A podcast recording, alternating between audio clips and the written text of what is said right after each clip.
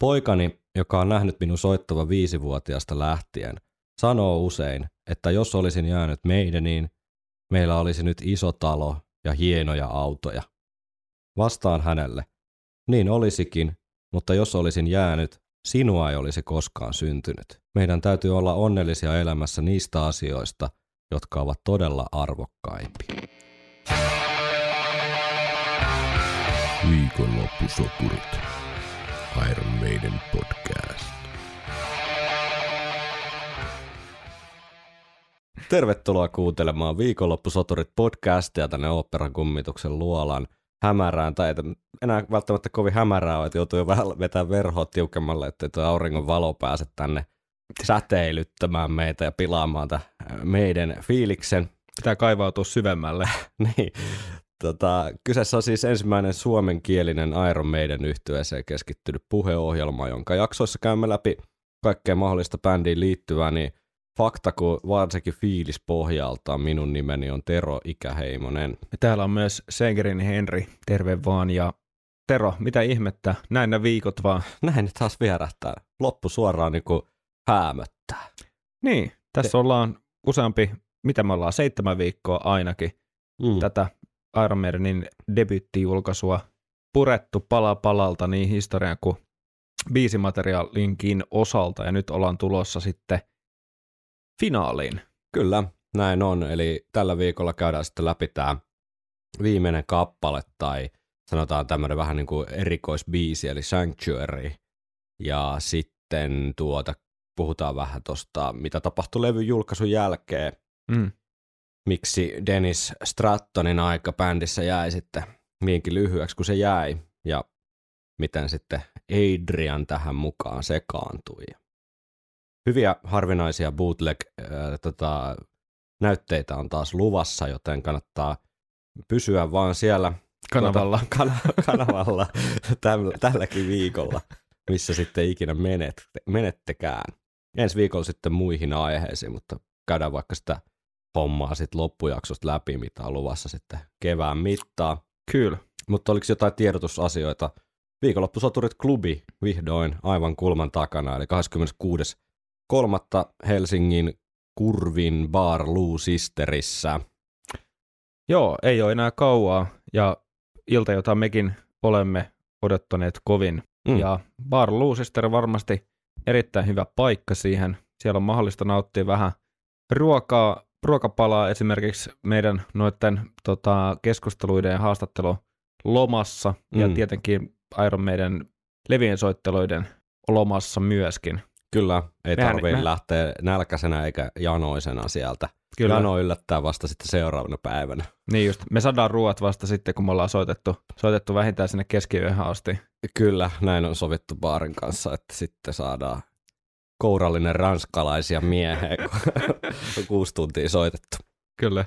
Ennen kuin mennään Sanctuaryn äh, analyyseihin, niin otetaan yksi palaute, tämä on nimittäin lukemisen arvone liittyen tuohon viime jaksoon, kun ne oltiin ehkä vähän ö, varauksella, fiilisteltiin tota bändin nimikkokappaletta ja ehkä tultiin siihen lopputulemaan, että se se niin kuin herää eloon sitten osana sitä Iron Maiden live-kokemusta, mutta ei välttämättä sitten levyltä meidän mielestä nyt ole, ole niitä huippuhetkiä välttämättä tältä levyltä edes saati sitten bändin isommassa kuvassa bändin tuotannossa.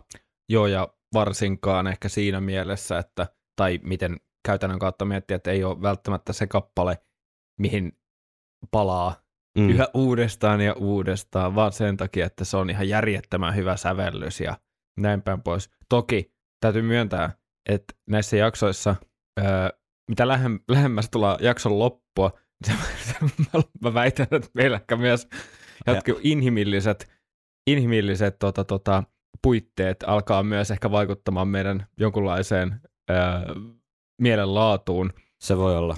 Niin kuin marginaalisesti, mutta kaikki pitää aina ottaa huomioon kuitenkin. No kyllä, kyllä. Että nousu humalassa biisi saattaa kuulostaa erilaiselta toisin sanoen kuin lasku humalassa. lasku humalassa. Mutta Antti, Antti kirjoitti ää, lähesty muistaakseni Instagramin kautta seuraavasti liittyen Iron Maiden biisiin. Pakko pitää pieni puhe, puolustuspuheenvuoro meidän nimikkokappaleelle, va, kappaleelle, vaikka ymmärrän kyllä täysin mielipiteenne biisistä. Kuitenkin, biisissä on paljonkin mielestäni mistä dikkailla, etenkin studioversiossa. Ensinnäkin alun riffi ei muistu mieleen kovin montaa samanlaista meidänin tuotannossa. Siinä on periaatteessa kaksi vastasuuntaan liikkuvaa melodiaa. Sama ideahan toistuu myös väliosassa, toinen kitara nousee ja toinen laskee. Intro riffi on myös todella mieleenpainuva. Muistan ensimmäisiä kertoja biisiä kuuleena tykänneeni, tykänneeni siitä jo todella paljon. Toinen dikkailtava asia on Clive Burrin tiukka rumpuraita. Mm-hmm. täytyy kyllä olla samaa mieltä unohtua. Tai Jep. ei tullut mainittua sitä siinä, mutta siinähän on kyllä hyvä, hyvä tiukka niin kuin perkussio osasto ihan alusta loppuun. Jep, ja koko rytmisektio, mm. just, just toi Ste- Steven tota, jynkytys siellä tota, bassolla kanssa, niin onhan se aika jykevää, jykevää jyrää alusta loppuun. Kyllä, mutta Antti jatkaa siis, eli dikkailtava asia Clive Burrin rumpuraita ja etenkin viimeiseen säkeistöön lisänä tulevat fillit. Väliosan Tomi kautta bassojuttua nyt tuskin tarvitsee edes mainita, paljon tiukemmin kasassa kuin Nikon kanssa livenä. Myöskin kertosää on mielestäni todella hyvä tuplauksineen kaikkineen, vaikkei kovin tyypillistä meidäniä olekaan. Biisi on uniikki tuotannossa ja siksikin mielenkiintoinen. Fair enough. Fair enough, kyllä. Hyvin Kiitos. perusteltu. Se on aina mukavaa, mm. kun jos joku on eri mieltä, niin tota, tota, tota, pystyy se perustelemaan. Kyllä, ja vaikka ole samaakin mieltä, mutta eri, eri syistä. eri syistä, niin. Mutta mut se on ihan totta. Näin, näin meidänkin tahtoa voi taivuttaa. Niin jo, Kyllä. Niin jo, me ollaan siis aivopesulle tota, täysin alttiit. Meidän pitää omaa tahtoa. Kyllä. Eli annetaan Iron Maiden biisille vielä puolikas tähti lisää. Kyllä, kyllä, ehdottomasti. Siinä oli niin hyvät perustelut. Ja toi oli hyvä, mun mielestä mielenkiintoinen huomio, hyvä nosto, toi näiden parin osan, osan tota sen intron ja, ja sitten sen väliosan, mm. nämä kitarastemmat, jossa nämä ö, linjat menee tavallaan vastasuuntiin. Aivan. Toinen lähtee tämä, no alussa tämä liidi lähtee ylöspäin ja sitten taas toinen, toinen linja lähtee suoraan alaspäin. Mm. Et siinä on niin kuin mielenkiintoisia pointteja, että se ei ole, sanotaanko näin, että nämä melodiat ei kulje rinnakkain, kuten hyvin useasti. Aivan. Tota, tota, jossain tämmöisessä niin kuin terssi stemmassa, mm. että kulkee tiukasti rinnakkain sama, samassa suhteessa tavallaan se melodian kuljetus, niin tässä taas on aika eri lähestymistapa siihen. Aivan, ihan huomioon arvoinen asia. Kiitoksia tästä palautteesta. Sitten Joni laittoi, kun puhuttiin Charlotte Hallett saagasta siitä, siitä, siitä tota näkökulmasta, että onko meidän muita tämmöisiä ikään kuin levyjen yli jatkuvia tarinankaaria, niin Joni huomautti sähköpostissa erittäin tuota aiheellisesti, että meidänkin podcastissa mainittu tota kaksikko, eli The Prisoner ja Back in the Village. Hmm. Niin siinähän on Number of the Beastin ja sitten tota Power Slaveen Totta. tavallaan linkittyvä tarina, eli, eli tota Back in the Village palataan sinne The Prisoner TV-sarjan innoittamaan vankila, tota, vankilaan, Village-vankilaan. Joo. Niin kuin silloin aliarvostetut meidän biisit jaksossa näitä vähän perattiin. Kiitoksia tästä huomiosta. Mennäänkö sitten Sanctuaryin pari? Kyllä, turvapaikkaa. Anna mulle turvapaikka lailta. Tämä on muuten vähän tämmöinen turvapaikka. Mun mielestä täällä ei ehkä päde mitkään niin kuin normaali oikeusvaltion säännöt täällä operan kummituksen luolassa. se, on ihan totta. se on ihan totta. Tuo paha maailma jää tonne ulkopuolelle. Se jää. Täällä on vaan, täällä on vaan vahvimman laki. Ja, niin kyllä. Jos olisi joku apokalypsi, niin tämä olisi varmaan se ensimmäinen paikka, niin kuin mihin niin, toivotaan, että ei siihen tarvi mennä. Mut Me ei voida paljastaa tätä mutta jos Henkka, jos Henkka Sienipilvet alkaa tota, taivaanrannassa kohota, niin oot aina tervetullut tähän luolaan. se, voi olla, se voi olla, että mä itse täällä. ja munkin täytyy murtautua ikkunasta sisään, mutta niin. se on sen arvosta. Viikonloppusoturit. Sanctuary, tosiaan kuten tämän koko analyysikokonaisuuden aluksi käytiin läpi tätä problematiikkaa, kun Sanctuary hän ei tällä alkuperäisellä Britannian kautta Euroopan painoksella debyttilevyllä ollut, mutta sitten USAn tai Pohjois-Amerikan painokselle se lisättiin, ja sitten 98 uudelleen julkaisulle, ja sitten kuitenkin 2015 remasteroineille, niin se taas poistettiin täältä levyltä. Mutta biisi siis alun perin ilmestyi Britanniassa ainoastaan sinkkuna, eli 23.5.80, niin Sanctuary ilmestyi singlenä. Öö, Tämä kyseessä on hieman monellakin tapaa vähän tämmöinen kontroversiaali kappale. Ehkä niin kun julkaisu on vähän herätti aikanaan kohua, mennään siihen kohta, mutta, mutta tuota, myös Sanctuary lukeutuu näihin varhaisiin meidän biiseihin, joiden ikään kuin tekijänoikeuskysymykset on vähän hähmäsiä ja hyhmäsiä ja asetettu tuota, epäilyksen alle. Nimittäin podcastissamme mainittu Bob Angelo Sawyer-niminen kitaristi, joka soitti siellä tuota 76 vuoden tienoilla bändissä, niin on myöhemmin väittänyt siis kirjoittaneensa Sanctuary-kappaleen. Semmoinen tieto löytyy, että ensimmäisen kerran livenä se olisi soitettu näinkin ta- ta- tota, tarkalla päivällä kuin 19.12.76. Se olisi myös ollut Bob Angelon eka keikka meidänin kanssa. Tämä löytyy tämmöisessä Louis Rohaksen kirjassa, mutta mä en oikein tiedä, se on vähän semmoinen niin kuin jätkä, joka tota, spämmäilee tuolla nettifoorumeilla sitä PDF-kirjaansa silleen, että ilmeisesti se on vaan, vaan tota niin kuin kasannut tavallaan kaikista muista lähteistä ikään kuin tämmöistä nippelitietoa. Niin Siinä on tämmöinen pieni clickbaitin vaara. Joo, ja se vielä pyytää siitä PDFstä jotain mun mielestä 30-40 taalaa. Et mä en ole itse sitä ostanut, mutta siitä löytyy onneksi semmoinen niinku preview-versio, ihan, missä, missä tämä tieto sattuu olemaan. Mä nyt poimin sen tähän. Mä halusin sen takia kertoa tämän ikään kuin lähteen, että mulla ei ole sitä alkuperäistä lähdettä, mutta ihan tavallaan uskottava kuulonen tieto toi. No on, siis tuossa vaiheessa bändi on ollut olemassa jo jonkun aikaa ja toi alkuvaihe on aikamoista myllerrystä bändissä mm. kuin bändissä. Ja tavallaan tuossa vaiheessa eihän kukaan tiedä, että kuka jäsen on tullut jäädäkseen. Niin. Kaikilla on sitä historiaa, kaikki on todennäköisesti, tai iso osa... Ainakin jotain vähän tapailu kitaralla, jotain riffejä. Ja... Niin, että on niitä ideoita, mm. ja, ja tota, ei, ei ole mitenkään yliluonnollinen kela, että, että, että tosiaan tämmöinen kappale, kappale olisi, olisi tota, hänen kynästä tullut. Esi- hän on esittänyt se Steville, joka on mm. ollut kuitenkin varmaan kiistatta niin kuin musiikillinen liideri, ja kuten monen muunkin muun kirjoittamassa biisissä, niin tavallaan se on mennyt sen Steve Filterin läpi kuitenkin, että, niin. että otetaan tämä niin kuin meille. Tosi mielenkiintoinen Joo. detaili tässä. Ja Vuonna... ehkä se mm. selittää jopa mun mielestä vähän, ehkä biisin epä-Iron meidän mäisyyttä. mäisyyttä niin. jos, jos kaikki biisit tällä levyllä on epä Iron mäisiä, niin eikö se sitten ala jo ole niin kuin Iron mäisiä? No, me pro- puhutaan tästä problematiikasta myöhemmin, mutta vuonna 80 niin Sounds-lehdessä, mihin on, Sounds-lehteen on viitattu aikaisemminkin, kyseessä on siis eri julkaisu kuin Soundi, niin tota Bob Sawyer muisteli tai sanoi seuraavasti. Olen imarreltu, että biisi, jonka kirjoitin kuusi vuotta sitten makuuhuoneessani, on nyt top 30 hitti. Hän viittaa siis tähän sinkkujulkaisuun ja se, että se nousi, nous kuitenkin sinkkulistoille, ei ihan Running Freen veroseksi hitiksi, mutta kuitenkin. Öö, Sawyer jatkaa. Ostin rojalteilla hyvät stereot, joten en koe tulleeni huijatuksi.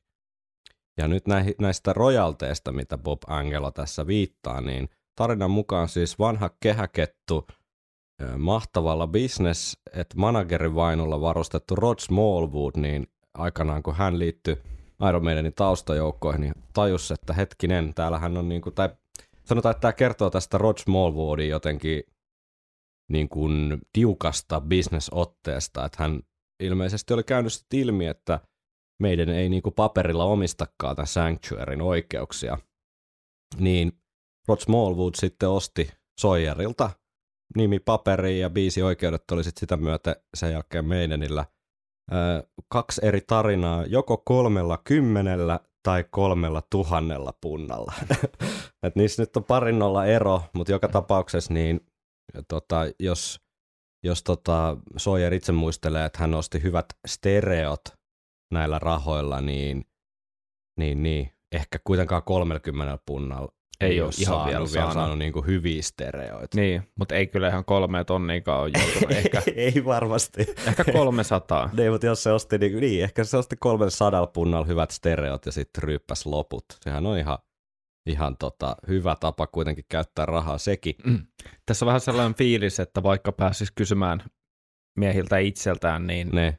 mä en usko, että heitä kirjo- kiinnostaisi hirveästi edes vastaillakaan, koska asiahan on, tai asia on varmaan käytännössä jo unohdettu. Niin, ja jos se on kerran sovittu, niin mitä siinä sitten? Niin, Mutta missään, missään tota, virallisessa kirjoituksessa niin Sawyeria ei mainita biisin kirjoittajaksi, mikä on sitten vähän hassu. Siinä on semmoinen mun mielestä pikkusen hassu klangi, koska mm, ihan yhtä hyvin sä olisit voinut ostaa siltä ne oikeudet, mutta pitää sitten Sawyerin biisin kirjoittajana.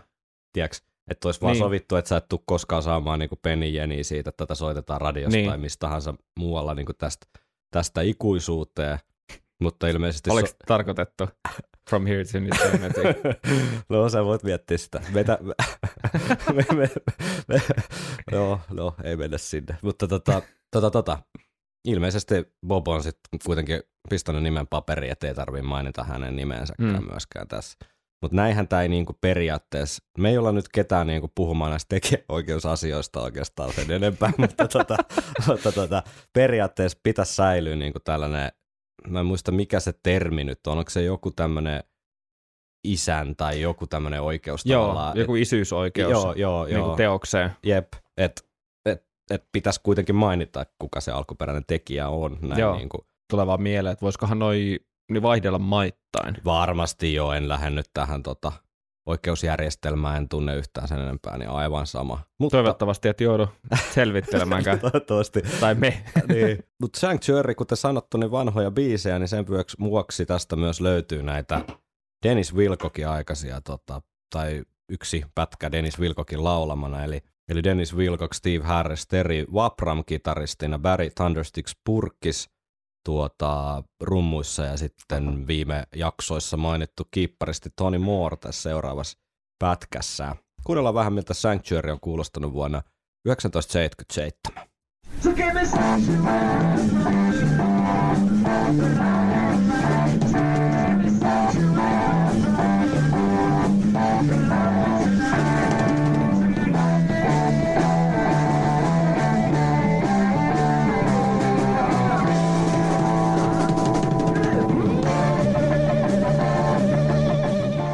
Siis toi Aika tällainen soul- 60-lukulainen, Oh. tota, tiedätkö, tulee mieleen Steppenwolf tai jotain vastaavaa. Joo, ja sitten toi Vapramin tota, kitara, soul-kitara soundi, mikä tuossa Just näin. vähän ujeltamaan, niin on kyllä aika härski. Harmi, ettei kuulu, Hemmetimoinen vibraatto. joo, harmi, ettei ollut enempää. Jännittiköhän vähän.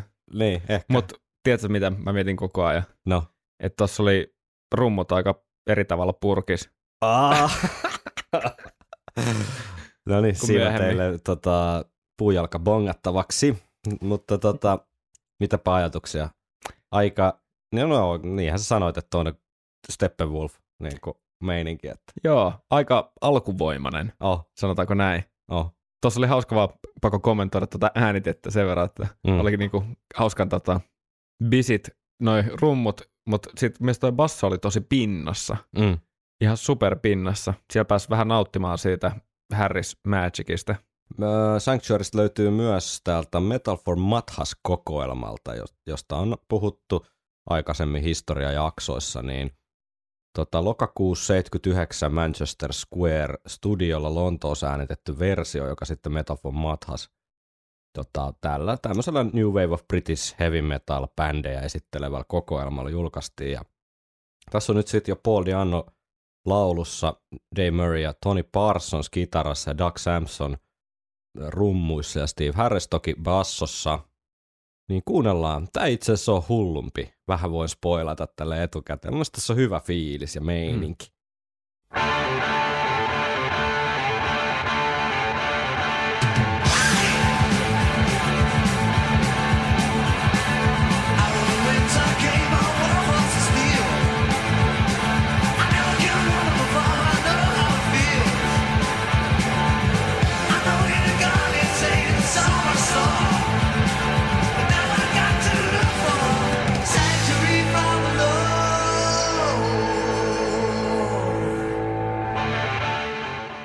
aika villit kiekasut sieltä Paulilta heti kärkeen.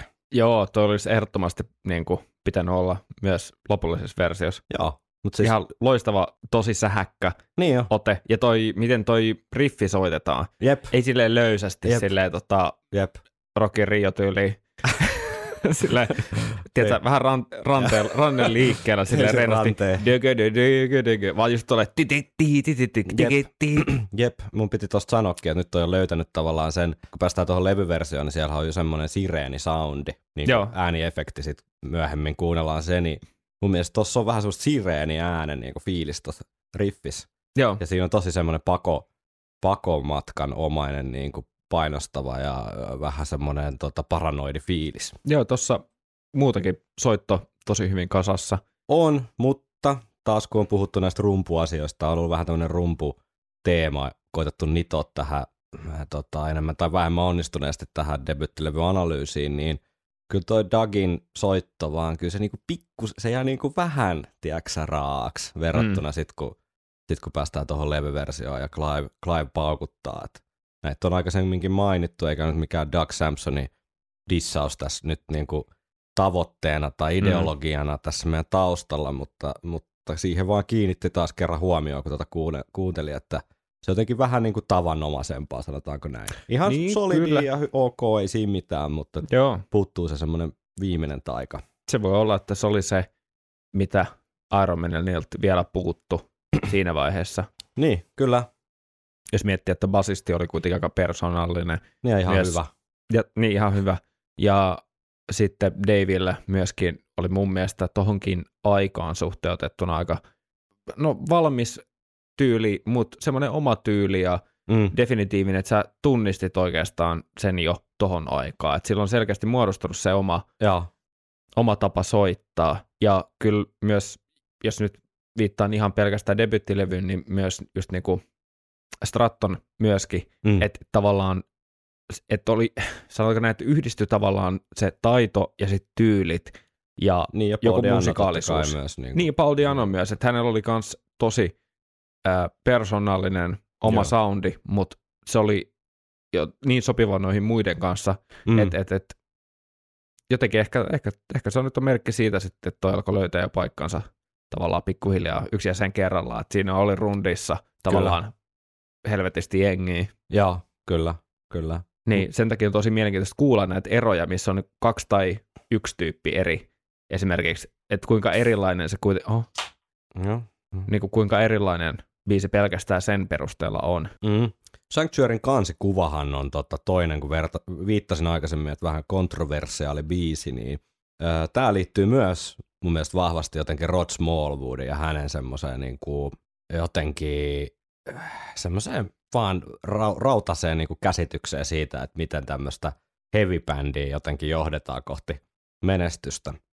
Mutta Sanctuaryn kansikuvassahan siis tota, brittien entinen, tai siis ensimmäinen naispääministeri, nykyään myös entinen pääministeri ja konservatiivipuolueen puheenjohtaja Margaret Thatcher saa tai on saanut tota Edi, Ediltä puukostaa, makaa kuolleena kadulla ja Edi siinä päällä tuommoisessa leveässä haara-asennossa, verinen veitsi kädessä. Loppupeleissä kun miettii, niin aika, aika, Aika raffi. aika raffi, aika raffi silleen, että sä otat niinku maan tavallaan johtavia poliitikkoja mm. ja sen kylmäksi levyn kanteen. Ö, sinänsä siis ymmärrettävää siitä, että tässä pitää niinku vähän mennä tänne tavallaan brittien poliittiseen lähihistoriaan, että, Mm. että, tota, että ymmärtää mikä, mikä tässä on niinku tavallaan se juttu ja miten tämä liittyy just Iron Maiden, niin, niin Maggie Margaret Thatcher eli rautarouva, Mm. niin tota, hyvin ristiriitaisia tunteita herättävä poliitikko oli jo silloin aikanaan ja myös kuolemansa jälkeen. Ja niin kuin tässä työläisväestön osassa, jota meidänkin vahvasti edustaa, niin jopa vihattu hahmo, että hän, hän paljon niin kuin poisti ammat, ammattiyhdistysliikkeen etuoikeuksia ja, ja tota, tuki muun muassa kuoleman rangaistuksen palauttamista Britanniaan ja, ja oli niin kuin Ronald Reaganin kanssa hy, tosi hyvää pataa ja ja siinä, missä ehkä niin kuin työläisväestö häntä, hänestä ei niin pitänyt liittyen näihin ammattiyhdistysliike kahinoihin, niin sitten taas oikeistopiireissä niin hyvinkin ihailtu hahmo, mistä tulee ikään kuin tämä Mm. tää, tota, ristiriitaisuus, tai että herättää hyvin monenlaisia tunteita. Mutta viitattiin Rod Smallwoodiin, niin hän pelasi aika mun mielestä hyvää mediapeliä tässä. Et tässä painoksessa, mikä mulla on, tää on näitä First Ten Years uudelleen julkaisuita, mutta tota, ihan alkuperäisessä brittipainoksessa, niin Margaret Thatcherin niin kuin kasvot oli peitetty osittain, että siellä on semmoinen niin kuin musta ikään kuin alibipalkki, tiedätkö, silmien päällä. Ja se oli ihan tarkoituksella laitettu, vaan kyllähän kaikki sen tunnisti totta kai, mutta et se sai semmoisen pienen lisähuomioon, että tämä yksi brittien isoin tabloidi Daily Mirror teki jutun tästä Sinkun kannesta, ja sitä myöten sitten mediahuomio oli aika lailla taattu, että Huhhuh. Nerokasta. nerokasta. No. Suomessa, Suomessahan samaan aikaan että olisi ollut Mauno Koivisto. niin, niin, niin, niin, no täälläkin tappakaa Iiro Viinanen ja tämän tyyppisiä punkkibiisejä Mm. tehty aikanaan, mutta kyllähän toi niinku, tavallaan aika rohkeakin veto silleen. Tosi oot- rohkea, oot tuossa ai- vaiheessa. Niin, sä oot kuitenkin tavallaan. silleen tavallaan siinä veitsen terällä, että mihin suuntaan tää lähtee. Niin, Mutta ja toi voisi tavallaan olla se kuolinisku. tavallaan, tavallaan mutta ehkä niinku- toi on sitten just kertonut siitä, että he eh, on tiennyt, että ne heidän fanit myös on siellä Niin. työläisosassa. Joo, ja kyllä. siihen se putoo. Että ihan sama sitten, jos jossain niinku teetä lipittelevässä niinku yläluokassa Mm. ollaan silleen, että hyi hyi, kun ne on Mm. kuitenkin niitä samanlaisia työläistaustaisia lähiöskidejä, jotka sen niinku Mm. massan muodostaa siellä heidän Niin, faneissa. Varmaan se kertoo myös siitä. Joo, Mutta Maggie, Maggie saa sitten Women in Uniform sinkun kannessa kostonsa, palataan siihen ehkä myöhemmin. Eikö siinä ollut peräti, niin kuin, eikö sillä ollut rynkky kädestä? On, tai on se va- vaani, vaani edi siinä Kulman takana rynkykaa. Mutta mun mielestä on vielä pieni hauska detalji, että kun tuo Magilla on tota, puoliksi revitty Iron Maiden juliste tuossa käsissä, että se on ollut Niin niin, hän on ollut repimässä hän sitä. on ollut repimässä sitä pois ja Edi on sitten hyökännyt kimppuun, ettei käy tää päinsä. ei käy piirtaa. Mm. Kannessa on myös toistuu tämä katuteema. Kyllä. Ja, ja myös tota, noi va- vanhat totot, valo, valoefektit. Kyllä näin Ja, on. että ta- ja toi taivas myöskin, pilvet ja noin. Niin. kyllä tämä va- varhainen niin kuin meidän lore tässä visuaalisessa mielessä niin vahvasti tänne Lontoon, Lontoon takakujille sijoittuu. Jep. Et kyseessä on kuitenkin ihan aito asia, että eihän se ole mitenkään rakennettu niin kuin väkisin. Mm. Että totta kai tässä ehkä sitten Rod Smallwood on vähän sellaista ekstra pikku maustetta sinne ujuttanut, että saadaan vähän tabloidit innostumaan, mutta et, Musta jotenkin hauska, miten toi Thatcherin tommonen kylmä hymy on niinku, niin, niin. tota, tota, jäänyt tohon silti. mutta ei käy tota väheksymään Margaret Thatcheria, että kyllä ensimmäinen naispääministeri tuommoisessa Britannian, Britanniankin kokoisessa entisessä imperiumissa, niin kunnioitettava saavutus, ja oli hyvin pitkään, siis 79 Mm. mm. vuodesta vuoteen 90 niin pääministerinä, eli siinäkin mielessä niin tuota, kunnioitettava saavutus. Ah, you can't play heavy metal with synthesizers. Sanctuaryn intro ja säkeestä. Kuunnellaanko tästä asiaa ja keskustellaan sen jälkeen? Kyllä.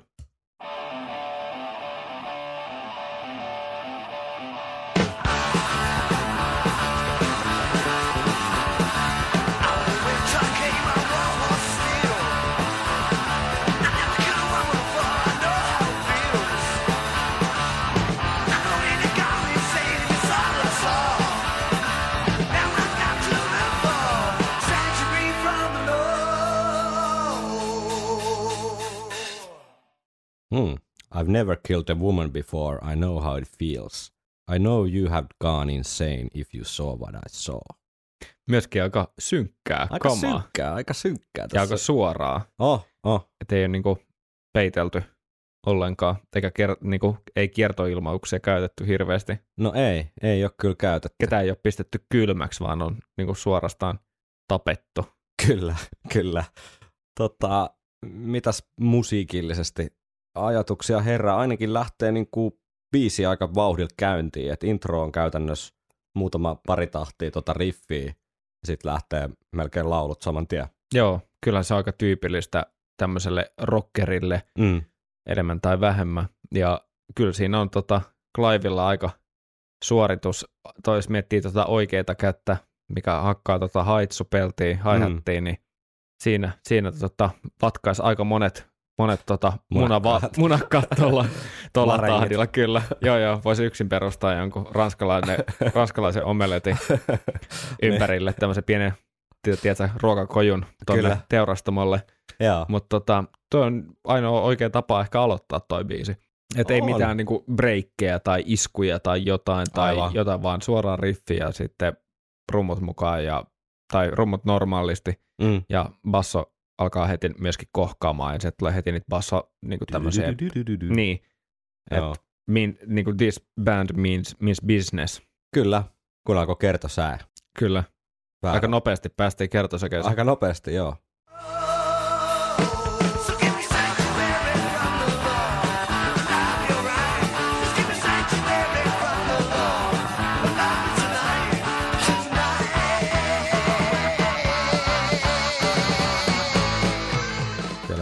Ensimmäinen soolokin meinas melkein lähteä, mutta tota, joo, kertsi tulee tosi nopeasti ja Mm. mun mielestä toi, toi on ihan hauska kertsi.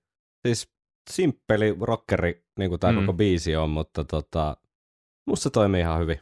Joo, ja mun mielestä toi kertsi muistuttaa jossain määrin mun mielestä aika paljon Iron Maiden biisiä.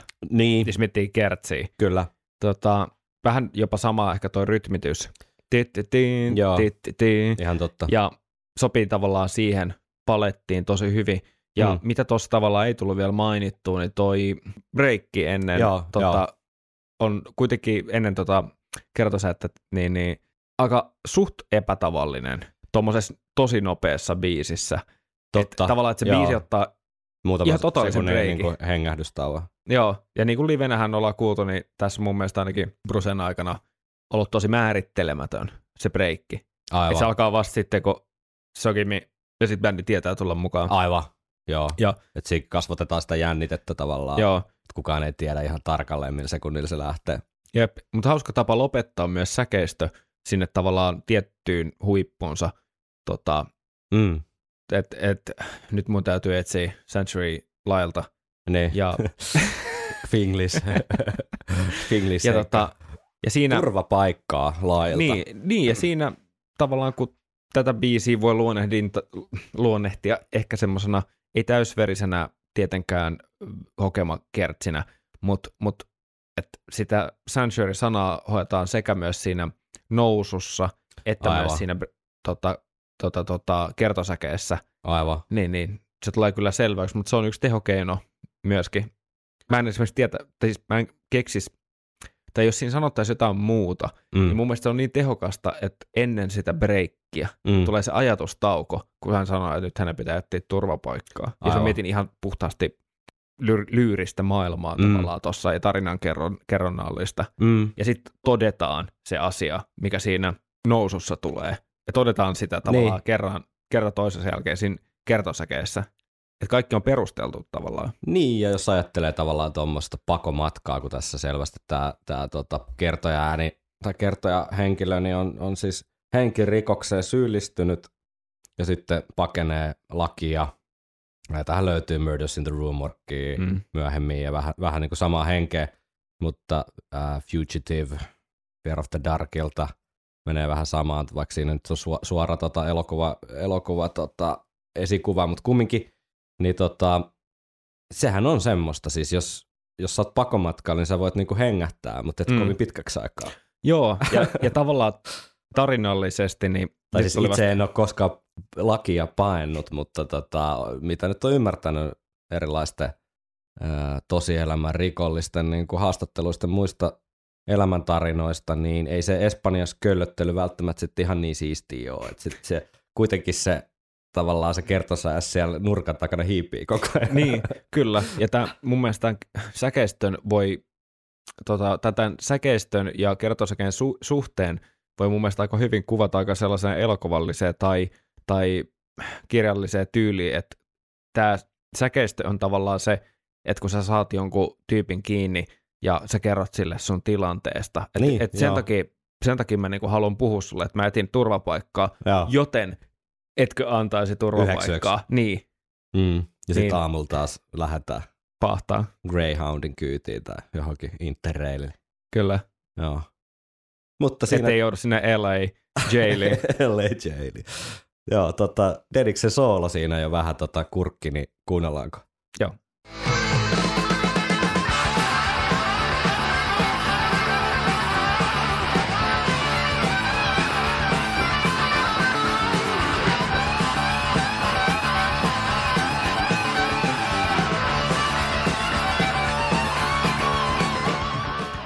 Mainio. Mm, Mainio ei, soolo. Ei, ei, ei, huono. Vähän mä niinku mietin tuossa nyt kun kuuntelin, että mä en ole ihan varma mitä mieltä mä tästä on. Ehkä mä sysään sulle nyt joku mielipiteen ottamisen vastuun, mutta tavallaan se soolo tausta, niin se on se jatkuu se ihan sama.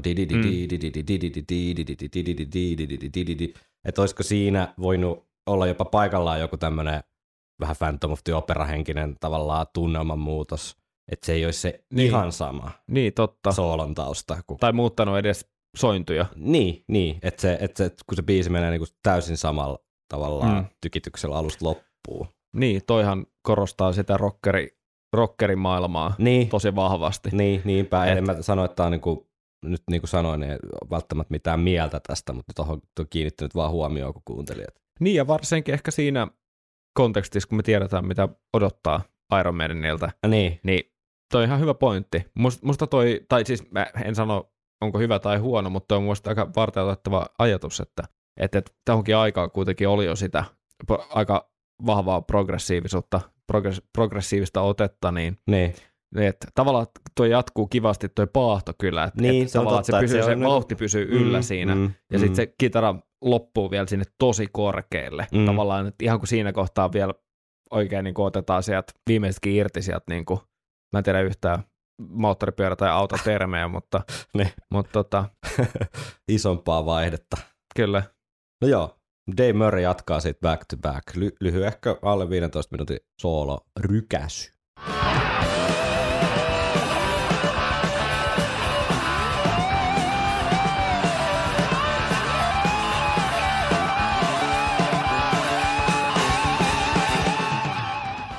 Aika tunnistettavia Dave Murray maneereita ehkä On joo. etiäisenä meidän ensi viikon aiheisiin, niin tota, tunnisti kyllä. Joo, ja tuommoinen kuulostaa aika, aika improvisoidulta. Joo, siinä ei kyllä että- oikeastaan mitään niinku semmoista kauhean mielenpainuvaa oo.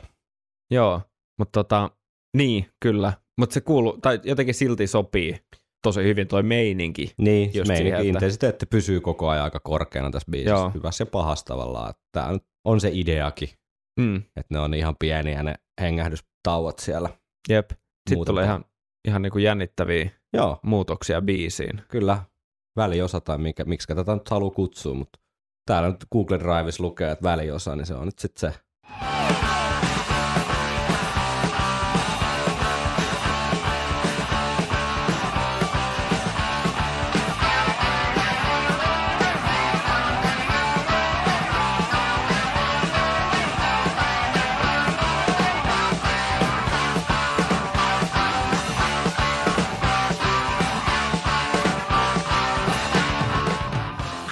Siinä oli ehkä sitä pientä Iron Maiden henkeä jopa vähän se. Että.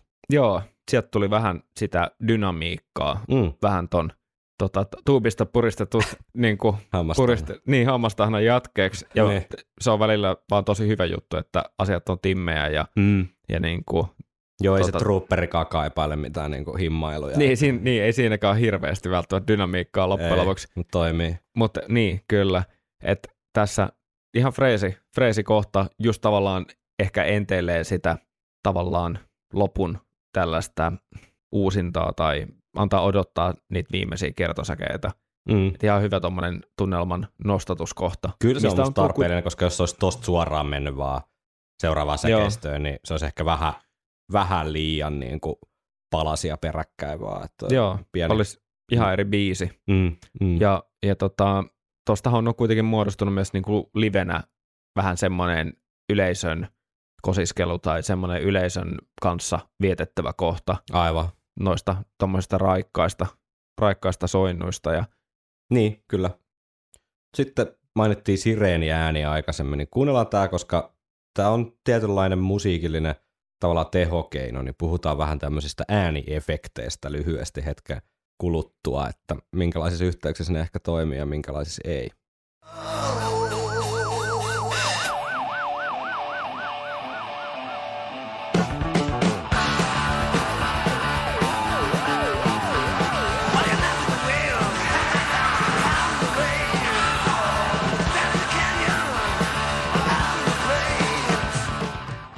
Tuommoista makea säkeistä. Mm. Toi sireeni, se on vähän siinä siinä on hauskasti tehty, tiedätkö, se, mä en muista mikä se tieteellinen termi sille on, mutta liittyen näihin niin kuin ääniaaltojen tavallaan, että siihen kun ambulanssi tai poliisiauto tai mikä tahansa kova ääni Mm. tulee sun lähelle, niin sä kuulet sen, niin kuin se frekvenssi on tavallaan tiheä. Niin sit, kun se menee sun kauemmas. ohi, niin se sama ääni kuulostaa niin kuin hitaammalta, Aivan. koska, koska sillä kestää sillä äänellä pidempi matka tulla, jolloin se ääniaallon muoto on ihan eri, erinäköinen. Niin, niin. Eli tämän takia Iron Manin keikat kuulostaa paremmalta sieltä aika läheltä edestä, kun niin, niin tota, tossa oli, takaa kuuntelee vaan, sit, onpas temmat nyt jotenkin hitaat. Ja... mutta tossa oli niinku emuloitu, tai siis simuloitu, onko emuloitu? Ei, simuloitu sitä niin kuin tällaisilla tuotannollisilla kikoilla sitä fiilistä, Joo. että se poliisiauto ajaa sun ohi Joo, ja sitten sä kuulet, kun se niinku, että miltä se oikeasti kuulostaisi oikeassa elämässä, eikä vaan niin, että sitä on vaan feidattu, tiedätkö, sitä samaa soundia, vaan sitä on niinku editoitu sitä itse soundia silleen, että se kuulostaa niinku samalta kuin oikeassa elämässä se tilanne olisi, mikä on musta ihan, ihan hauska. Mä en ole itse niinku superkova tämmöisten tavallaan soundipankista repästöjen efektien länttäämiseen niinku biisien päälle, mutta mikä siinä? Niin, Niin, ei tässä- sitä liikaa käytä. Niin. niin sepä se, että jos tämmöinen yksi löytyy koko levyltä, niin, Niin, niin ei se, se- se, se tavallaan- pilaa, mutta niin se nostaa ehkä jopa sitä mm, biisiä sillä tavalla, että, tai se antaa sille biisille ihan uuden painon myöskin. Ja musta noi Diannon efektoidut kiljaisot ja huurahdukset tuolla on mun mielestä kans tosi makeet. ne on tosi hyvät, hyvät Se- joo. Tekee tosta viimeisestä säkeistä sit jotenkin just niiden sireenien jälkeen tosi intensiivisen. Jep, ihan totta. Et ihan, ihan niin kuin hyvin kasassa. Oh, loppuu. Tulee vielä kertsi.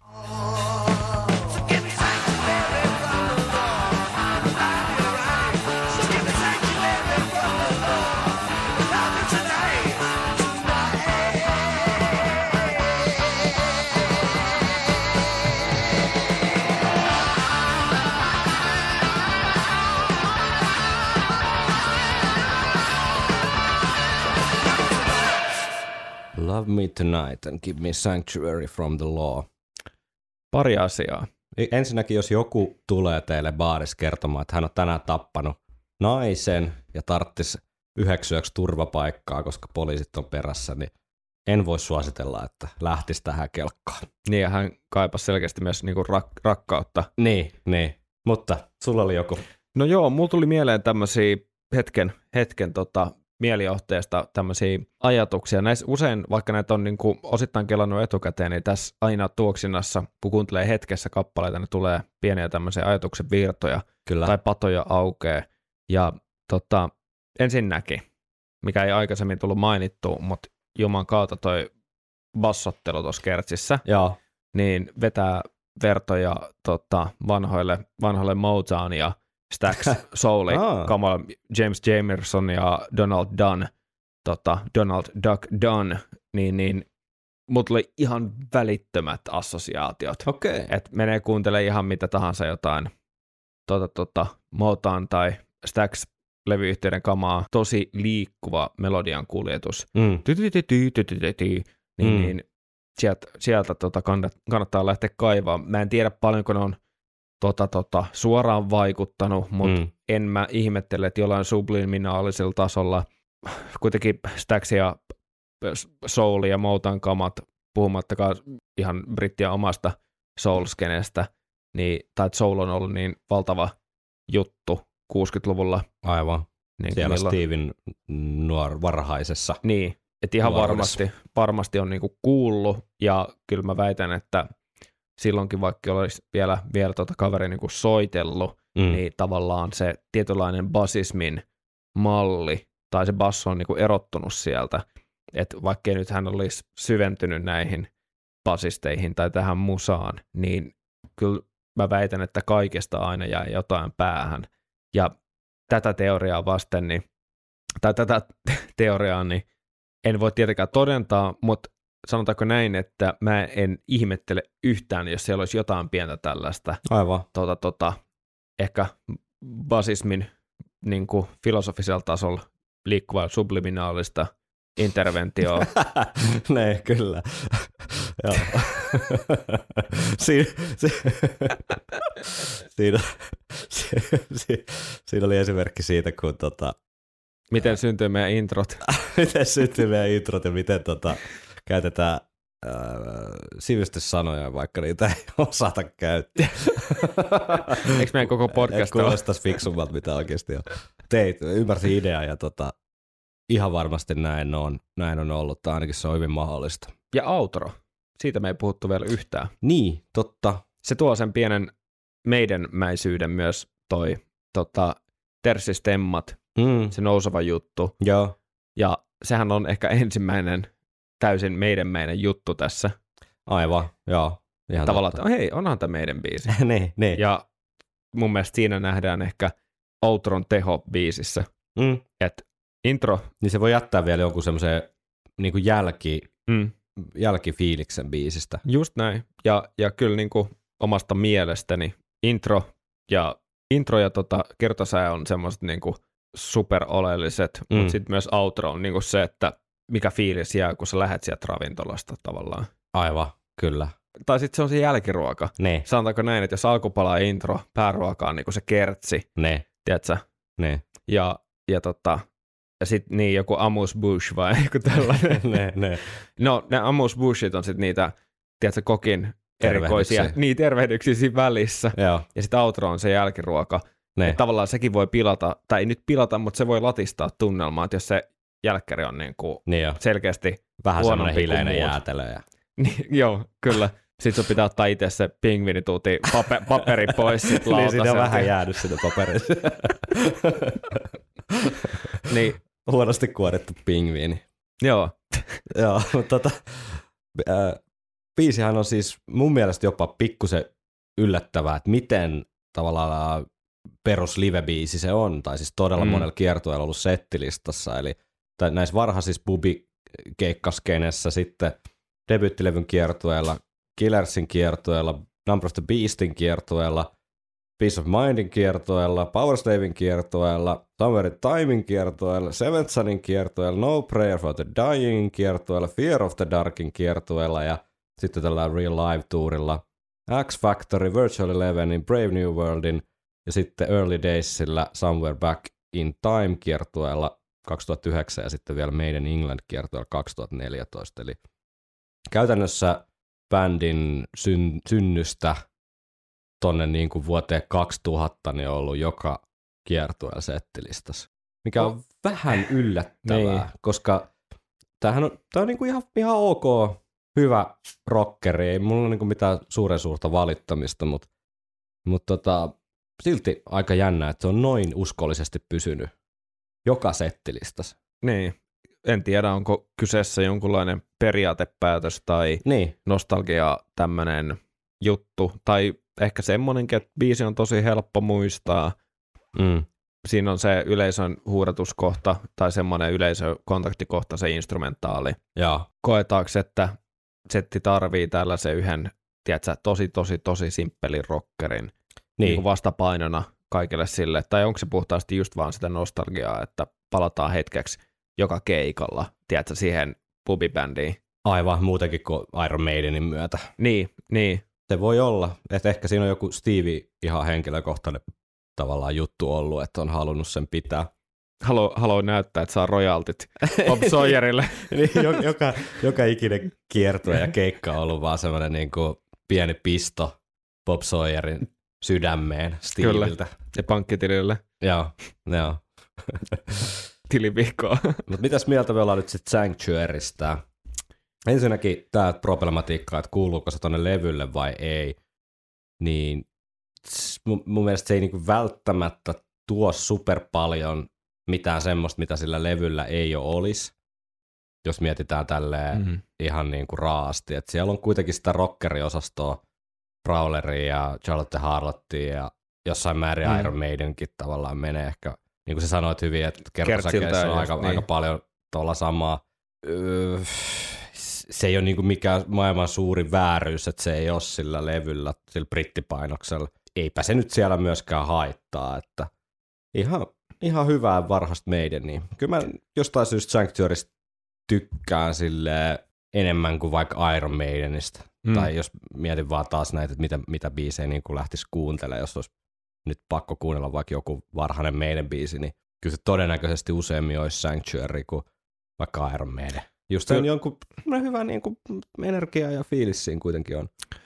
Kyllä mulla on aika samat kelat, jos miettii pelkästään vaikka Sanctuary ja Iron Maidenia, Mm. mutta sitten just tuohon levyn suhteen, niin okei, ei myöskään löydy ihan definitiivistä vah- vahvaa tota, äh, juuta jaata sen suhteen, että ehkä pikkusen sen puolelle käännyn kuitenkin, että ei se välttämättä ole mikään ton levyn niin kuin, make it or break it hetki, että tavallaan se levy on ehkä jopa tiukempi ilman sitä, No se koska ehkä. se on joo. hyvä rockeri, mutta mä mietin nyt lyhyessä kokonaisuudessa, mitä toi levy on, mm. niin tavallaan, että jos toikin biisi niin kuin myöhemmin laittu toiseksi, Mm. kyllä se mulle henkilökohtaisesti pikkasen ehkä hidastaa sitä se levyn kulkua. Että kun on tullut eka niin kuin, tommonen jyrä, brawleri, ja Joo. sitten lähtee toi, ja sitten on silleen, niin kuin, että vitsi, että tästäkin lähtee. Mm. Mutta sitten kun toi biisi etenee tollasissa niin kuin sykäyksissä, mm. niin mä, mä mietin nyt asiaa tosi, tosi niin kuin, ehkä turhankin tarkasti, mutta mä mietin lähinnä, että tästä keskustelussa on niin kuin, mielenkiintoista just silleen, että et, et, tota, tuo näitä, näitä tota, pieniä huomioita Mm. tässä esiin, niin, niin se, että se etenee, kuitenkin ei toi mikään hirveän pitkä biisi, Niin. ja sitten se etenee sykäyksissä, niin tavallaan mun mielestä ehkä siinä on sellainen objektiivisesti ajateltuna biisin mekaniikkaa, mekaniikkaan liittyen, niin se vähän hidastaa sitä, että ihan sama millä, missä kohtaa toi tulisi Aivan. oikeastaan, Niin. niin sen takia toi on ehkä ihan hyvä, että se on jäänyt tollaiseksi mysteeriksi, ja sä voit nauttia ton levyn tavallaan eri versioina. niin, kyllä. Viikonloppusoturit.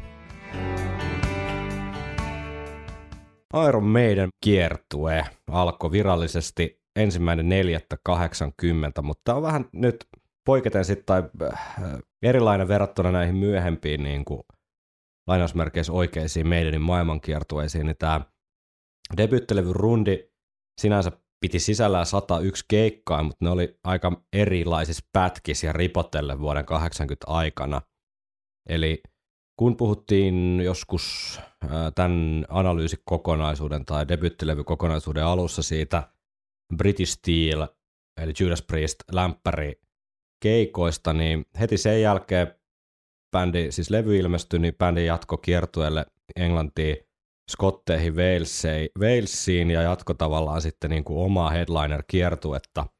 Mutta mielenkiintoista tässä tekee sen, että näiden tavallaan Iso-Britannian eri maiden kiertueiden, minikiertueiden välissä ikään kuin, niin bändi heitti kaksi pistokeikkaa Manner Euroopan puolella. Nyt päästään sitten oikeasti aika, aika sanotaan herkulliseen meidän, Ai, ai, meidän ai, historiaan. Mennään ensimmäiseen niistä, eli meidän ensimmäinen ulkomaan keikka Manner-Euroopan puolella siis, niin oli 5.4.80, eli aika lailla tässä heti ikään kuin tämän Iron Maiden maailman, maailmankiertueen tai, tai kiertueen aluksi Wheel Pop Festivalilla Korträikissä Belgiassa. Ja tota, palataan aivan hetken kuluttua siihen toiseen meidänin ensimmäisistä Manner-Euroopan keikoista, mutta kuunnellaanpa nyt sitten erittäin herkullinen näyte tota, vuodelta 80, niin täältä meidänin ensimmäiseltä ulkomaan keikalta Wheel Pop Festivalilta Belgiasta. ai, ai, ai. This song called Remember Tomorrow. Change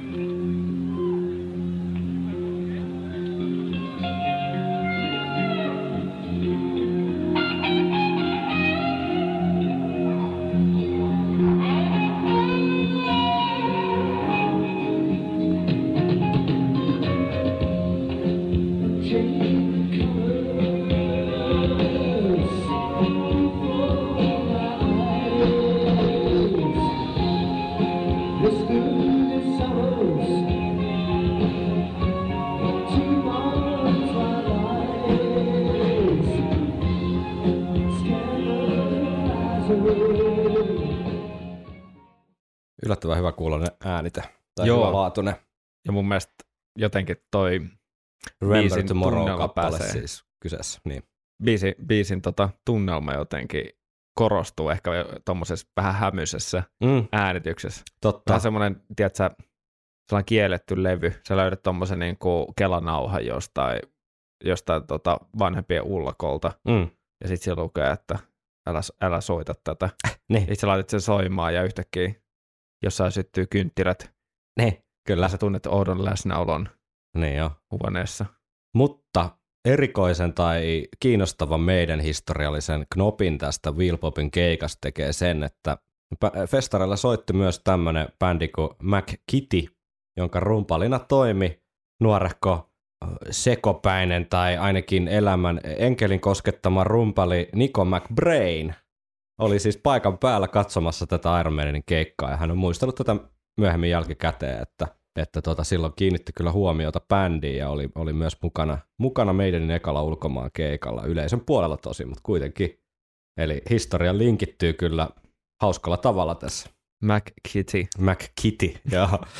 Mutta sitten toinen meidänin pistokeikoista Manner-Euroopan puolella, niin mennään tuonne heinäkuulle ja 19. päivä heinäkuuta 1980, niin Kuus Rock Oulu, Iron Maiden esiintyi siellä ja tota, mulla on tässä aikamoinen pläjäys kaiken näköistä mahtavaa tota, aikalaismateriaalia liittyen tähän keikkaan. Pääasiassa tuota Mikael Huhtamäen Scream for Me Finland-kirjasta, jota on käytetty lähteenä tässä nyt useampaan otteeseen, johtuen siitä, että se on hemmetin kova kirja, jos kiinnostaa tämmöiset rock- ja heavy-bändien keikat Suomessa 80-luvulla.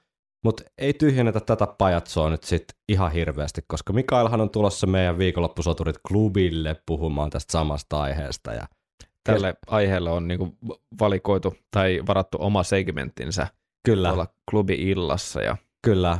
Niin puhutaan sitten Mikaelin kanssa lisää tästä meidän niin, ää, tota, Kuusrokin keikasta, mutta jos nyt ihan lyhyesti Kuusrokista kertoo, niin kyseessä oli siis kaksipäiväinen festari Oulussa, jossa lauantaina, eli myös silloin milloin Iron Maiden esiintyi, niin oli Kuusamon Heavy Ylpeys Zero Nine, sitten Jets, Hassisen Kone, Pelle Miljoona Oy, Eppu Normaali, Bad Manners ja Iron Maiden.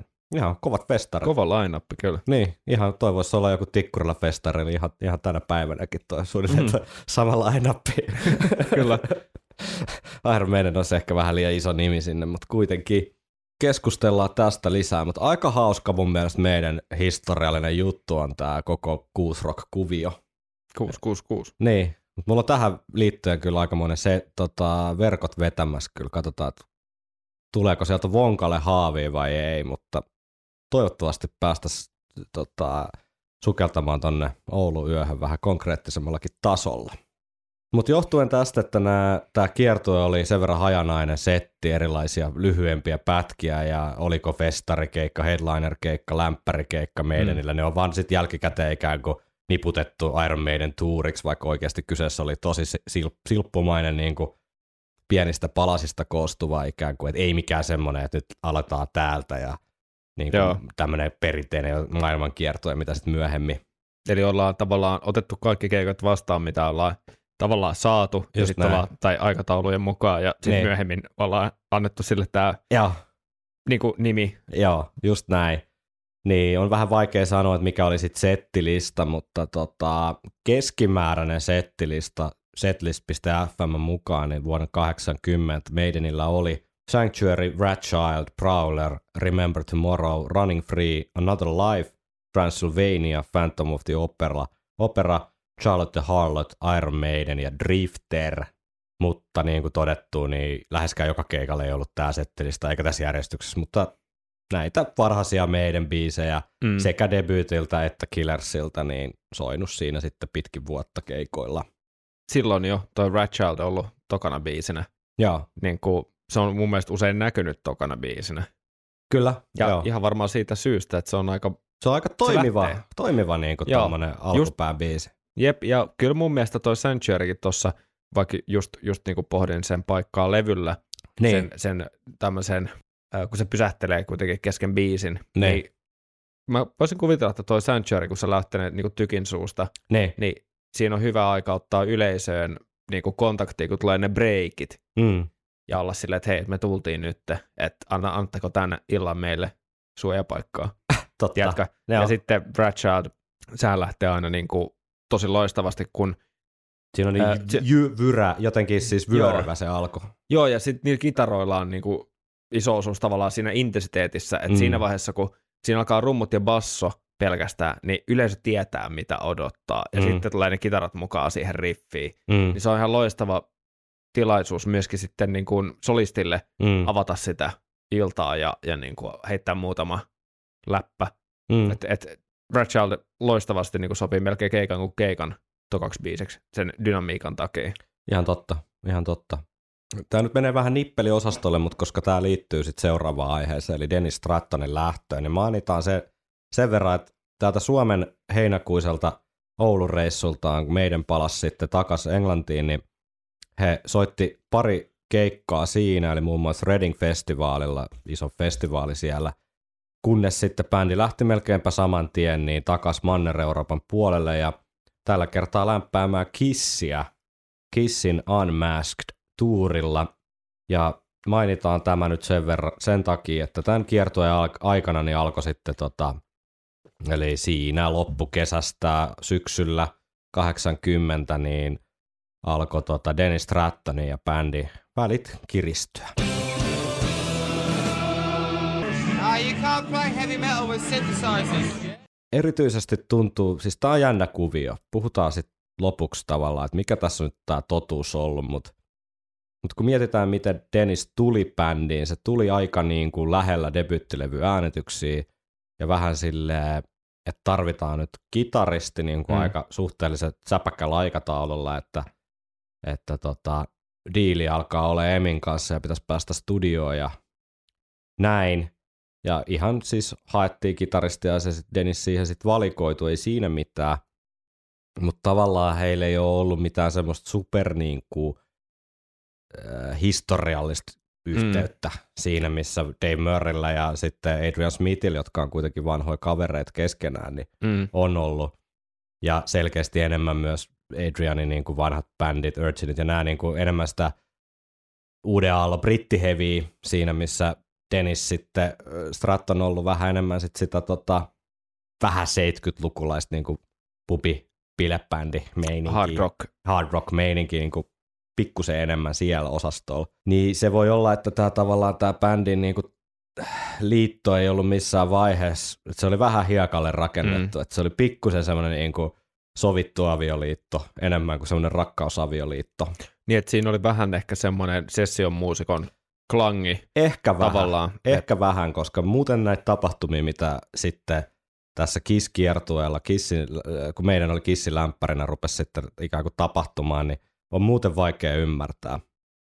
Ja tuossa vaiheessa on Dennisillä ollut myös perhettä jo, Joo, ja tavallaan se ero pelkästään, vaikka ikäero ei nyt ole superkriittinen. Mm. mutta ehkä se tietynlainen status ja, ja tota elämäntilanne on varmasti ollut jonkunlainen, vai ehkä isokin osatekijä. Kyllä. Annetaan Deniksen itsensä kertoa, että mitä hän muistelee. Hänellä siis alkoi kiskiertueella niin sukset mennä pahasti ristiin, varsinkin Rod Smallwoonin kanssa. Annetaan miehen itsensä muistella. I was already pre- pre-production for Killers. I was already working on the guitar parts because I thought I'd be recording the album. And um, it was on the Kiss tour that, that Rod Smallwood decided that I was listening to certain songs, certain music that I enjoy listening to in my own private hotel room, in my own Sony Walkman. Um, and he took it upon himself to start saying to me that because I was listening to this music that I wasn't totally into Iron Maiden. When I was getting home, he was make he was making sure that I couldn't go home to see the, me wife and kid because he'd have other things booked, and it slowly became this big problem of Rod telling me how to lead, live my life. Aika, aika synkkää tekstiä, kun miettii lopulta. Et tässä on nyt varmaan sit monta totuutta ja monta ikään kuin näkökulmaa tähän samaan asiaan. Et Rod Smallwoodin tehtävä on ollut pitää jotenkin se kone Mm. pyörimässä ja pitää se momentumi elos. Että bändi on nousemassa niin kuin nyt aika rakettimaisesti, että Mm. mm. et sitä ei saa niin kuin mikään vaarantaa. Se on hänen duuni. Hän saa siitä liksaa ja mitä, mitä paremmin bändillä menee, niin sitä enemmän hän saa liksaa, mikä, Niin. mikä niin kuin varmaan motivoi Kyllä. motivoisit tekemään sen työnsä hänen ja bändin näkövinkkelistä mahdollisimman hyvin. Mutta kyllähän nämä Denniksen muistelut siitä, että jotenkin Rodi bänni se, että, että Dennis on siis muistellut myös, ei tässä kuulunut, mutta myöhemmin muissa haastatteluissa, että White Snakein, Soldier Fortunea ja Toto kuunteli siellä hotellihuoneessa Walkmanille ja se ei maistunut sitten Rodille yhtään. Niin kyllähän tämä kuulostaa mun mielestä aika pahalta niin kuin mikromanageeraamiselta ja Niin, semmoiselta kontrolloinnilta, mikä ei niin kuin tavallaan pitäisi kuulua kellekään. ei todellakaan. Et tässäkin toki on, on niinku pari puolta, Niin, mistä meidän pitää tätä niinku tutkia.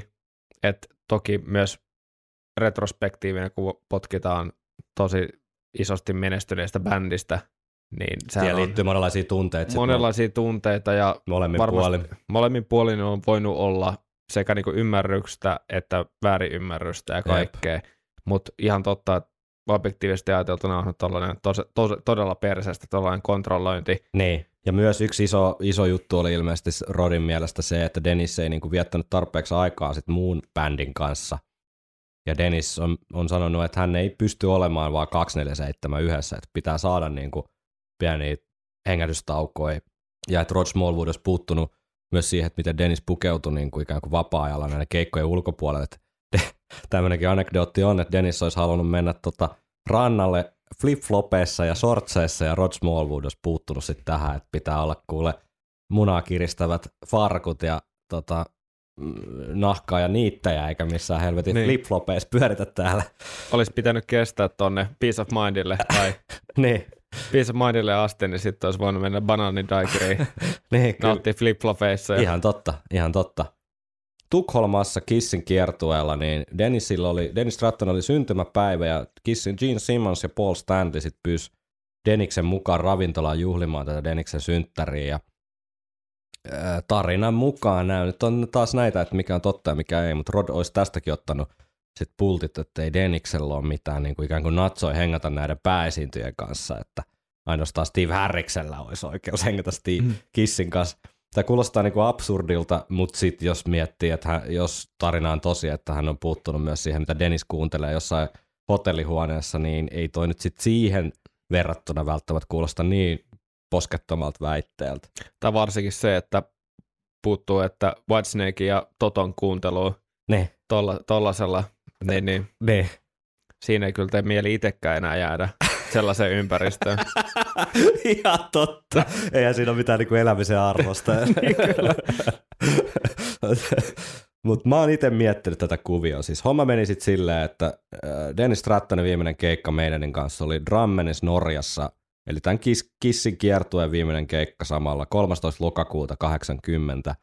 Siitä pari päivää myöhemmin niin bändi kuvasi ensimmäisen musavideonsa Women in Uniformin, jolla Dennis äh, Stratton vielä esiintyy, mutta hän on sitten muistellut, että hän tajusi vasta jälkikäteen, että miksi yksikään kamera ei oikein kuvannut häntä. Ja jos menette YouTubesta katsoo Women in Uniformi musavideon, niin tota, ää, Dennis näkyy siinä teknisesti ottaen kyllä, mutta se on aina vähän siellä jossain niinku taustalla ja tosi hätäisissä leikkauksissa. Et, et se- se on kyllä ollut aika varmaan tiedossa, että Mm. mitä tulee käymään ja hän sai sitten siinä kiertueen päätteeksi musavideon kuvausten jälkeen kenkää bändistä. Mä oon miettinyt tässä pari vaihtoehtoa. Et joko tää on ollut sitten jotain niinku Rod Smallwoodin ihan käsittämätöntä niinku pelkoa, tai en mä tiedä, siis joku niinku henkilökohtaisesti, tiiäksä, että ei mm. Ole vaan, se ei ole, hän ei ole itse tykännyt niinku Deniksestä syystä tai toisesta. Ihmissuhteistahan tässä on kuitenkin kyse elämässä pitkälti, ja tota, ei vaan sitten, on halunnut vaan savustaa jotenkin se ulos sieltä. Se on niin kuin ehkä vaihtoehto yksi, mutta mä oon miettinyt myös vähän tämmöistä salaliittoa, vähän tämmöistä foliohattuteoriaa. Et kun- Aina hyvä. Joskus semmoinen foliohattu spesiaali. et kun Adrian Smith on kuitenkin ollut siinä bändin niin kuin ikään kuin ulkokehällä, hän on kerran jo kieltäytynyt liittymästä bändiin, mm. Mutta kuitenkin siinä niin kuin pikkusen niin kuin toinen jalka tavallaan Mm. oven välissä. Niin onko, Ja varmaan aika korkealla tavallaan siinä mm, listalla, että tiedätkö, että jos jollekin sattuu jotain, niin Jep. kelle me soitetaan ekana jep. Who you gonna call? niin mä oon miettinyt, että onko tässä sitten tavallaan bändi ollut vähän luusereit ja semmoisia, että ne ei ole halunnut sitä vaikeat tehtävää, mm. että ne on vähän ulkoistanut sen pahiksen roolin sille Rodille. Että sit Rod on niinku keksinyt kaikkea ongelmaa semmoisissa paikoissa, missä sitä ei oikeasti ole. Millä voidaan, ota se Whitesnakeissa. niin, mi- millä voidaan niinku perustella se sen lähtö, kun todellisuustilanne on se, että kaikki on niinku halunnut se Adrianin sisään, mutta Mm. ongelma on ollut se, että meillä on jo kaksi kitaristia, mikä sitten myöhemmin ei ole ollut enää mikä ongelma, mutta siihen aikaan vielä oli, että pitäisi saada se Dennis sieltä pihalle. Tämä on mun tämmöinen oma, oma tota salaliittoteoria.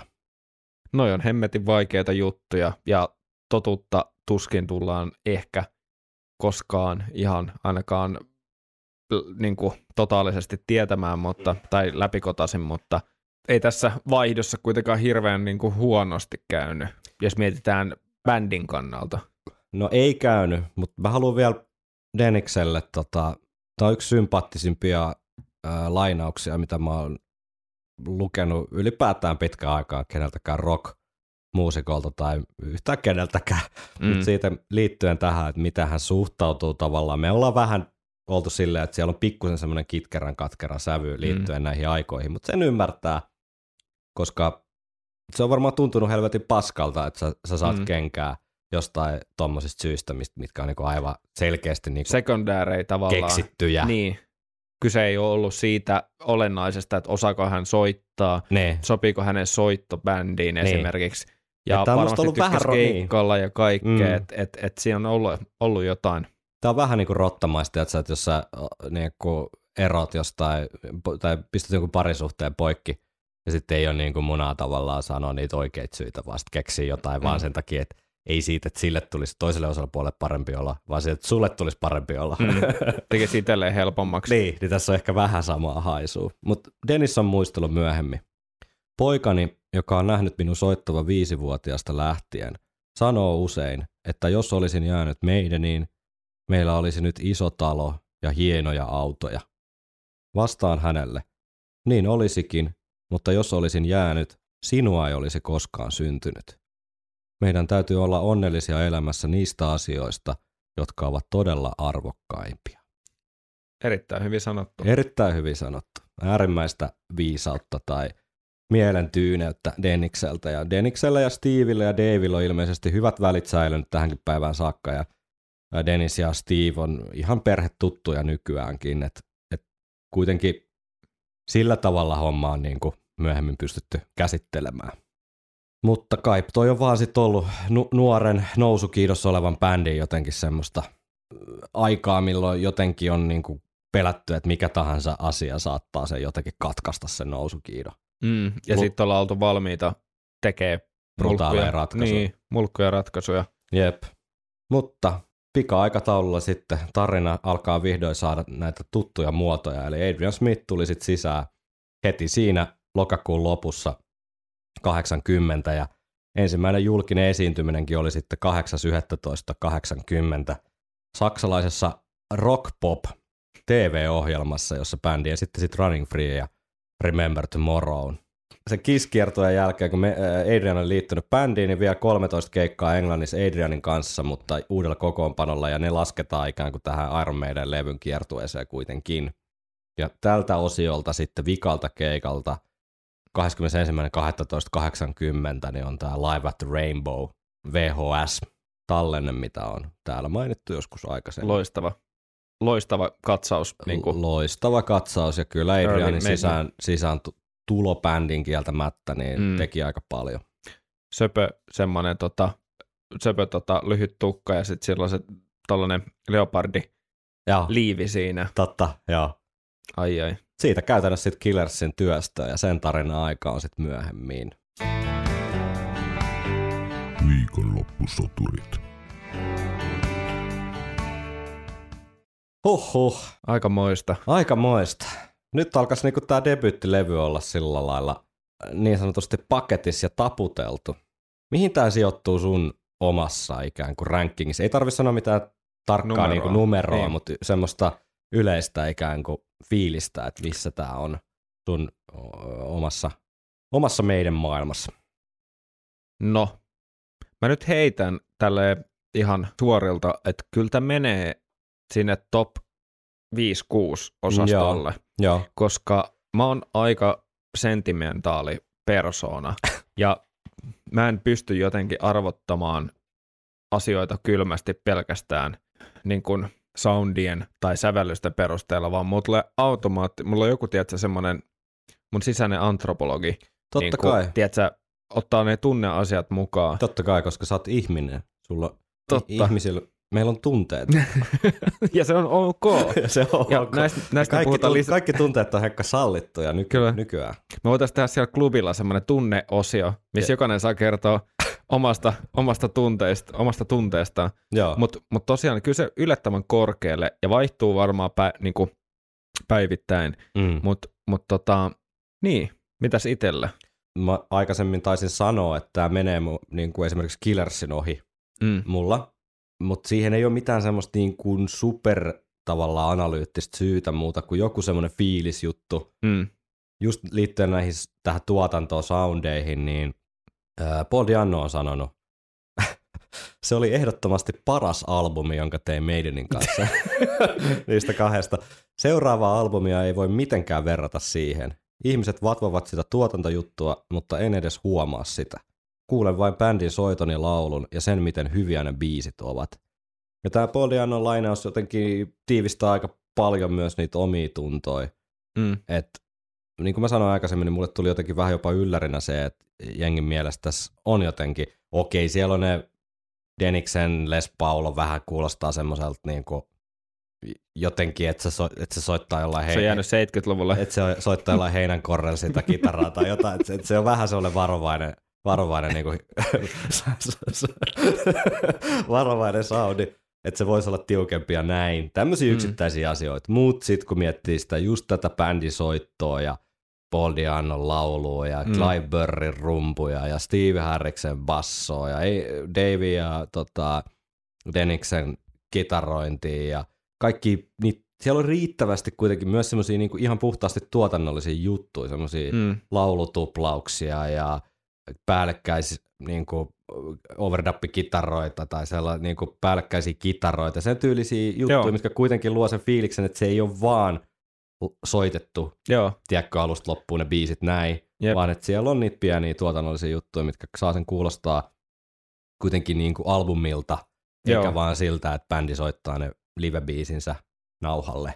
Joo, että kyllä toi on hyvä pointti mun mielestä toi, että suoritukset on vähintäänkin riittäviä, tai siis Joo. niin kuin, suoritukset on helkkari hyviä, Mm. ja se on mun mielestä puoli ruokaa tässä, tavo, tai siis se voi olla jopa niin kuin suurin osa siitä Mm. annoksesta, Mm. mutta se, että siinä missä niin kuin, tota, tota, nämä jatkuu nämä ravintolavertaukset, mutta että siinä missä joku, joku tykkää, tiedätkö, well done steakistä ja joku tykkää medium rareista, niin tämä on ehkä se medium rare miinus. Niin jo, Siis sille, että tämä on raaka, niin jo. tämä on verinen Oh, ja, ja tota, Ihana. tota, niin, täydellinen. kyllä. Ja tota, Joo, ei, toi on ihan hyvä siis, jos miettii tämmöistä ruokavertausta, niin toi saattaisi just olla joku tommonen niinku pihvi ja perunat tyyppinen mm, juttu. meat and potatoes, Meat and liha ja potatoes, peruna. Niin, ennen kuin sit ruvetaan jossain äh, tota, in Timeilla ja Seventh Sunilla, niin alkaa sitten olla, että enemmän semmosia niinku seitsemän ruokalajin maistelujuttuja. Niin, Hesto, Heston Blumenthal, vähän, vähän niin kuin sellainen, Jep. Niin tää on aika lailla semmonen just semmonen bubipöydässä nautittu niinku jauhelihapihvi ja kanakori tai joku sellainen. Joo. Joo, mutta se vaan maistuu. Bangers hemmetin and mash on ehkä se. joo, ehkä. joo, joo, Et se ei ole, se ei ole edes se liha. Se ei si- ole edes se lihanpala, vaan se on se Niin. banger. joo. Niin siihen vielä bissi Ruskella kylkeen, kastikkeella. Niin, joo, joo, gravy, gravy, semmoinen kunnon iso, iso kauhallinen, niin siinähän se on. Joo, ja ja, mun sit, mielestä sijoittuu siis just niin kuin sanoit, jonnekin, helposti jonnekin sinne viide, vi, top 5-6. Ja, Niin, ja sit myöskin pakko vaan sanoa nyt, kun tuli mieleen just tuosta Killersistä, että vaikka itse koen myöskin, että, että ei ymmärtäisi niinku soundien päälle ja, ja joo, mutta Mm. ehkä tässä just tähän antropologiaan liittyen, ehkä tämmöiseen tunneelämään liittyen, niin ehkä, ehkä mul siinä jotenkin hämää niin paljon se, että miten jotkut, jotkut erottaa tämän Killersistä jotenkin tosi oleellisesti. Ja mä taas, mä ymmärrän sen vivahdeeron. Mm, Mä ymmärrän sen vivahdeeron, jos mä kuuntelen näitä peräkkäin tai, Mm. tai rintarinnan, mm, niin tavallaan näissä, niissä on niin paljon samaa, että mulle ne erot siinä soundissa ei enää niin kuin ole sellaisia merkittäviä, jotka että et mä kuuntelisin sen takia vaikka Killersia mieluummin, koska se biisimateriaalihan on kuitenkin suht samasta puusta. Ja kyllä tässä sitten taas tässä meidän historiallisessa mielessä niin mie- mielenkiintoinen kuvio, että jos Dennis Strattonin tilalla olisi ollut Adrian Smith jo tässä. Me kuudeltiin silloin, oliko se viime jakson lopuksi tai sitä edellisen lopuksi se uh, Strange Worldin tota, alkusoolo mm. Adrianin soittamana Joo. sieltä Tokio tota bootlegilta, niin kyllähän se niin jotenkin herkullista on se kitarointi, mm. että mitä se olisi voinut vielä tuoda tähän. Että sitähän me ei koskaan tavallaan tiedetä, mutta kuuntelemalla sitten Adrianin soittamana niitä live-versioita. Niin. Nämä on näitä. Historia meni näin. Mutta me voidaan kuitenkin jotain, jotain semmoisia isoja pointteja varmaan tästä ainakin, ainakin tarjota, että eittämättä niin historiallisesti bändin tärkeimpiä albumeita. No debyyttilevy. Debyttilevy, kyllä, ja se miten tavallaan se on hoidettu, että se debytti on Mm. vielä, niin kuin, jos miettii biisimateriaalia, Mm. niin me ollaan varmaan aika samaa mieltä, että tämä biisimateriaali kantaa, ja Jep. heikoimmillaankin se kantaa edelleen, että Jep. tässä ei ole sellaista suoranaista, niin kuin, kyllä tämän kuuntelee mielellään just tämän pituuden takia alusta loppuun, Kyllä, ehdottomasti, joo. että vaikka tuossa ollaan menty aika, aika niin kuin yksityiskohtiin ja aika, tai tartuttu yksityiskohtiin, mutta Mm. nyt me mietitään niin kuin tätä yleiskuvaa. Ja kaikessa visuaalisuudessa, live-intensiteetissä sun muuta, niin tavallaan bändi on ollut ehkä valmis siihen levyn julkaisuun. Et, et, et nälkäinen orkesteri on ollut selkeästi niin kuin tämän levyn takana.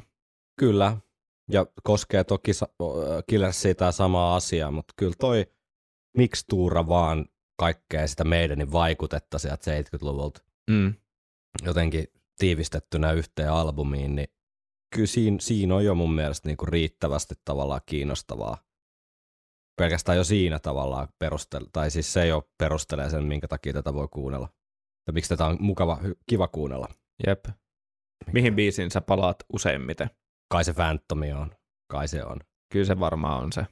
On se kuitenkin Se on levyn ehkä se, mikä vähän niin kuin kyllä se nousee tosta, tämän. kyllä se nousee tosta, vaikka mä koitin vähän myydä sulle sitä Brawlerin hienoutta, sä et ihan sata Mm. pinnaa sitä ostanut, mutta, mutta tota, kyllä, mä, kyllä, se silti, kyllähän se on se niinku jalokivi tällä levyllä. Niin. Ja jos Phantomi olisi Killersillä, niin se olisi myös Killersin jalokivi. Niin, aika tyhjentävää, mutta jos olette asioista eri mieltä tai samaa mieltä, niin laittakaa ihmeessä kommenttia tuonne someen, meidän Facebookiin tai Instagramin mäelle. Mm. Viikonloppusoturit nimellä sieltä löytyy ja sitten tietenkin viikonloppusoturit at gmail.com, niin meillä on myös sähköpostin lokero ja tota, tota, sinnekin saa sitten palautetta laittaa, me mielellään niitä luetaan ja sitten jos teillä on kavereita, jotka ei kuuntele Iron Maidenia, mutta ei kuuntele vielä meitä, niin, niin tota, se on ihan ok, mutta jos tota, haluatte, haluatte tota, kasvattaa tätä Iron Maiden entusiastien joukkoa ja pyytää vaikka heitäkin mukaan tähän keskusteluun, niin sekin on myös ihan ok. Mm. Emme pane vastaan. Kyllä, taas on yksi albumi saatu paketoitua. Mitäs meillä nyt sitten on ollut? Peace of Mind, No Pray for the Dying, Senjutsu ja tämä. Neljä levyä kat- äh, 17. vähän reilun vuoteen. Niin. Nyt kyllä tässä vielä vähän saattaa olla tätä tinkiä edes. Tota, paljastetaanko me seuraava levy jo? Ei. Vai paljastetaanko? Ei paljasteta vielä. Ei paljasteta. Ei paljasteta. Mutta seuraava jakson aihe me Joo. voidaan paljastaa. Joo, kerroksä, kerroksä siitä? Ensi Joo. viikolla Henkan alueelle mennään vahvasti. Kyllä, ja tota, kyseessähän on, ehkä moni on tämän nähnyt jo jostain somesta, somesta totakin, mutta siis aiheenahan on kitarasoolot. Ja tämähän on hyvin laaja käsite, Mm. mutta me tota, aiotaan, aiotaan sitten rajata se Iron Maidenin kitaristien soittamiin kitarasooloihin. Käydään vähän läpi, hyvin pintapuolisesti toki, koska kyseessä on kuitenkin tarkoitus olla tämmöinen koko perheohjelma, niin Kyllä. käydään vähän näitä perustekniikoita. niin kuin tuosta meidän Spotify-datasta näkyy, niin tämä on nimenomaan koko perheen ohjelma, eikä suinkaan 45-55-vuotiaiden miesten. niin. Tarkoitus olisi syventyä tosiaan Iron Maidenin kitaristien Dave Murrayn, Andrea Smithin ja Janik Kersin Mm. kitarasooloihin ja vähän niin kuin tähän soittotyyliin. Mm. Jonkun verran tekniikkaankin, mutta mä ehkä painottaisin, että enemmän, enemmän analysoidaan näitä soolojen tai soittotekniikan tai tyylin eroja, että semmoiseen niin kuin yleiseen, yleiseen tota observointiin ehkä. Joo. Et mä luulen, että se on ehkä antoisaa muillekin kuin pelkästään tota, ihmisille, jotka on soittanut kitaraa vaikka 35 vuotta. Niin, eli mennään, mennään fakta pohjalta, mutta ehkä painottaen fiilistä. Just näin. Ja ehkä me saadaan sinne tota, vähän meidän omia suosikkeja. Mm. Ja tota, sitten mulla on myös yllätys. Okei, okei. Kyllä. Yll- yllätys. Soolo-yllätys. no niin, sitä odotellessa tuota, me sammutamme nyt katulamput, kivitämme katulampun rikki ja suljemme tämän tuota, luvun viikonloppusoturit podcastin historiasta. Eli debyttilevy on nyt sitten käsitelty ja ensi viikolla soolo maailmaa. Henkka pitää siis tämmöisen niin kuin oman näköisensä katsauksen ja sitten sitä seuraavalla viikolla niin mennään todella, todella insinöörimäisesti lähestytään näitä sooloja. Mä oon tehnyt tommosen soolo Excelin, mitä sitten perataan, eli sitten mennään niinku datan avulla tähän samaan asiaan. Eli jos, jos, nyt on niinku ensi viikolla fiilis pohjalta, niin sitten mennään sitä seuraavalla viikolla raakaa faktaa, joka ei valehtele. Ai vitsi. Siinä ole fiiliksen kanssa mitään tekemistä, Kyllä. voi luvata. While my guitar gently calculates Joo, facts. yes. Se on rockin ydin. Kyllä. Ensi viikkoon. Ensi viikko.